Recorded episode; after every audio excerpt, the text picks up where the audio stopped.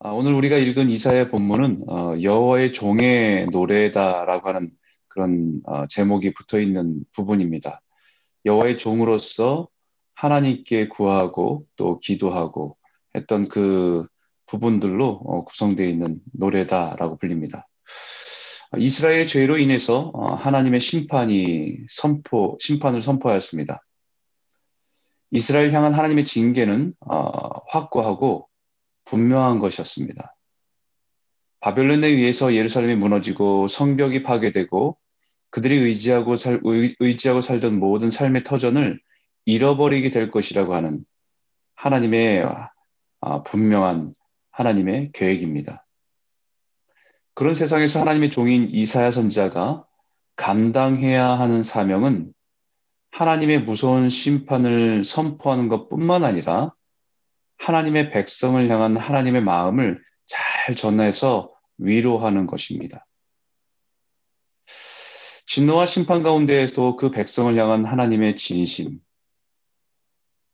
그들을 향한 하나님의 마음을 깨닫고 전하는 것, 그것이 이사 선자가 그 시대에 활동했던 선자가 감당해야 되는 일입니다. 때는 하나님의 심판이 우리의 죄로 인해서 무섭게 임하게 될 것이라고 하는 하나님의 무서운 심판에 대한 얘기도 할 수 있지만 또 한편으로는 그래도 우리가 믿음으로 주님을 바라보며 살아가야 함을 그들에게 격려하고 위로하는 것. 두 가지가 선지자의 메시지입니다. 그것은 우리가 신앙생활 하면서도 우리가 분명히 깨닫고 어, 이해하고 또 붙들어야 될 신앙의 균형이라고도 할 수 있는 것이죠. 죄로 인한 하나님의 무서운 심판. 그러나 하나님을 신뢰하는 하나님의 백성을 향한 하나님의 궁율과 자비. 이 두 가지가 우리의 신앙에 긴장을 갖고 살아가게 하는 것입니다. 어제 말씀드린 대로 자기 태에서 난 아들을 결코 잊지 못하는 어머니처럼 혹 세상에는 젖먹이 자녀를 잃어, 잊어버리는 일이 있다 해도 하나님은 결코 하나님의 백성을 잊지 않고 계신다라는 것. 마치 손바닥에 이름을 새겨서 잊지 않고 기억하는 것처럼 하나님은 그 백성을 결코 잊어버리지 않으신다는 것입니다. 그런데 그런 하나님의 마음을 모르면 오해합니다.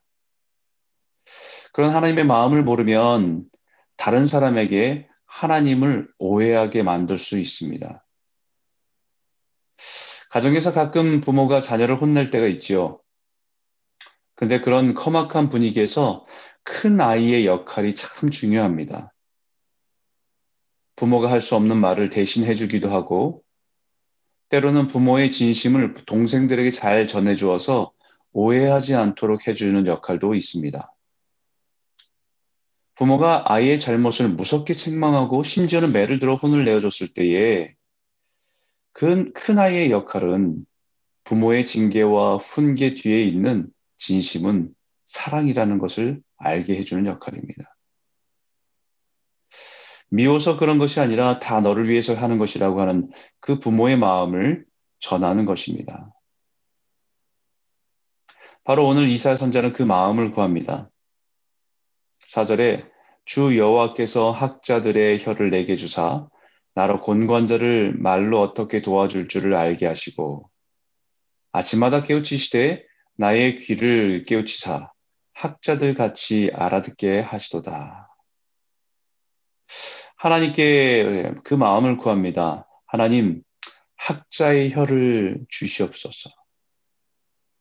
여기는 단지 공부를 많이 한 학자를 말하는 것이 아니라 다른 번역에서는 제자라고 번역하고 있는 단어입니다. 스승과 인격적인 친밀한 관계를 통해서 교훈을 받는 사람이라고 할 수 있는 사람이죠. 스승이 마음을 잘 이해하고 그 뜻을 행하며 살아가는 사람이라고 할 수 있습니다. 하나님의 종인 이사야 선자는 하나님과 친밀한 교제를 통해서 스승이 말하고자 하는 그 뜻을 분명하게 깨달아 전달할 수 있는 혀를 달라고 구하고 있는 것입니다. 말만 잘하는 그런 사람이 아니라 하나님의 마음을 알아 하나님 대신에 하나님의 마음을 전할 수 있는 학자의 혀. 세상의 곤고한 자들을 위로하기 위해서 인생의 위기를 만나서 힘겹고 지친 일상을 살아가는 사람들 뿐만 아니라 영적으로 곤고한 사람들, 자신의 힘으로 열심히 살아보려고 애쓰지만 자신의 힘을 한계, 힘을, 자신의 힘의 한계를 느끼며 무력함에 지쳐 있는 사람들을 도와줄 수 있도록 자신의 입술에 학자의 혀, 제자의 혀를 달라고 하는 것입니다. 왜냐하면 인생에 공감이 있는 사람을 도울 수 있는 것은 내 생각과 경험으로는 한계가 있기 때문입니다. 때로는 어설픈 위로가 오히려 더 큰 상처를 만들기도 하고, 오직 그들을 향한 하나님의 마음과 뜻을 깨닫고 학자의 혀가 되어서 하나님의 말씀으로 위로하고 격려할 때 진정한 소망과 기쁨을 회복할 수 있기 때문입니다. 학자의 혀로 사람을 위로하고 학자의 혀로 하나님의 마음을 전하기 위해서는 먼저 학자들 같이 알아들어야 됩니다. 하나님의 말씀을 깨닫고 그 마음, 그 뜻과 마음을 깨우치는 것이 먼저입니다. 그래서 아침마다 깨우치시되 나의 귀를 깨우치사 학자들 같이 알아듣게 해달라는 기도입니다. 아침마다 깨우쳐야 됩니다. 예전에 알고 있던 자신의 경험에 갇혀서 하나님은 이러실 것이다 라고 생각할 때에 문제가 생길 수 있습니다. 상황과 환경이 다른 새로운 상황과 환경 속에서 새롭게 깨닫고 반응하는 것이죠. 그것이 종의 자세입니다. 그래서 시편 123편에 이렇게 종의 노래라고 불리는 또 시편이 있는데 거기에 이렇게 말합니다. 하늘에 계신 주여 내가 눈을 들어 주께 향하나이다. 상전의 손을 바라보는 종들의 눈같이 여주인의 손을 바라보는 여종, 여종의 눈같이 우리의 눈이 여호와 우리 하나님을 바라보며 우리에게 은혜를 베풀어 주시기를 기다리나이다 라고 말합니다. 여호와의 종, 남종과 여종이 마치 주인에게서 잠시도 눈을 떼지 않듯이 주인을 바라보고 있습니다. 작은 몸짓도 놓치지 않고 작은 손짓에도 민감하게 반응하기 위해서 눈을 떼지 않고 있다는 것입니다. 예전에 알고 있는 경험으로 오늘 우리에게 말씀하신 하나님을 오해할 수 있습니다. 살아온 경험이 많다는 것이 우리의 삶에게 참 많은 유익이 되지만 때로는 그것이 지혜가 되, 지 않고 오히려 위험이 될 수도 있다는 것입니다. 요즘에 세상에서 어, 그 꼰대라고 하는 말이 있죠. 꼰대. 그 말하는 사람은 자신의 경험과 자신의 자신이 경험했던 것을 기준으로 사람들에게 말하는 사람들이지만 자신의 지혜라고 할 수 있겠지만 그 상황과 환경들이 달라진 세대에게는 그것은 또 다른 것으로 고집스러움으로 느껴질 수 있다는 것입니다. 어쩌면 이것이 우리의 신앙에도 나타날 수 있습니다.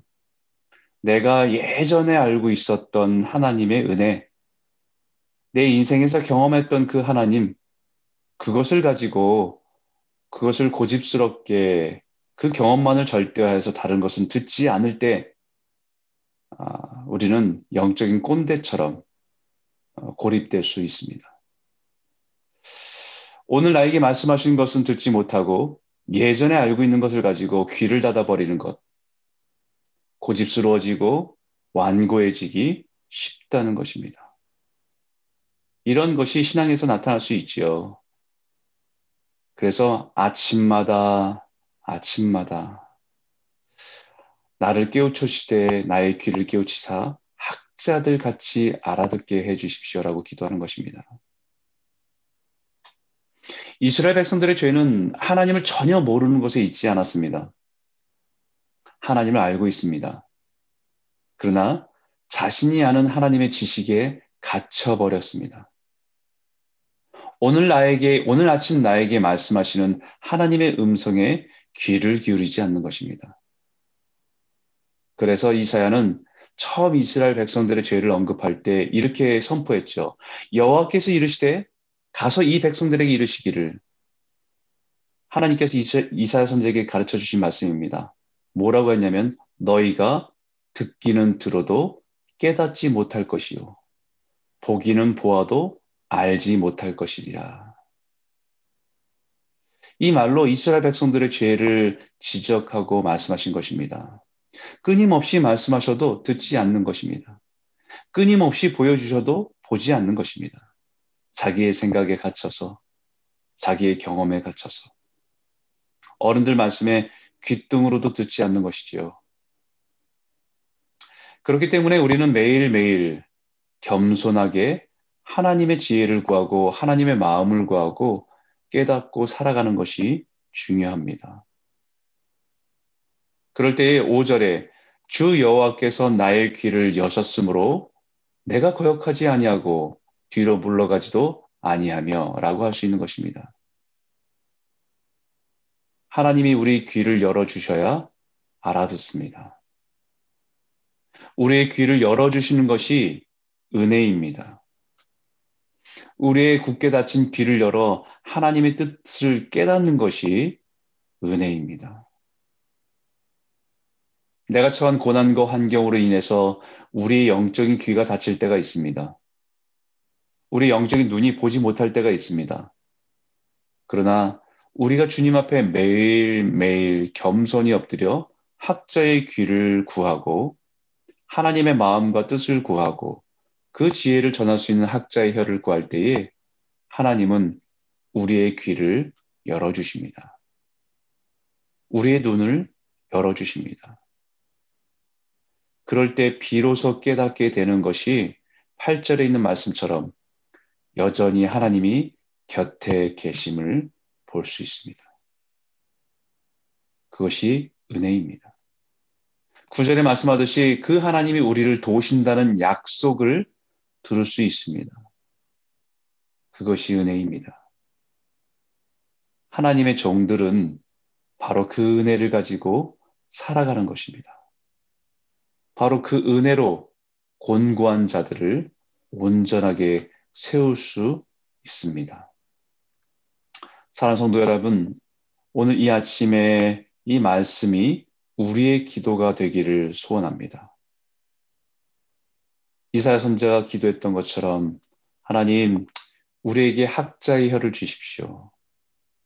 이 시대를 살아가는 많은 사람들이 곤감 가운데 있을 때에 내 말이 아니고 하나님의 말씀으로 어떻게 도와 온전하게 세워줄 수 있는지, 어떻게 위로할 수 있는지, 아침마다 깨우치게 하여 주십시오.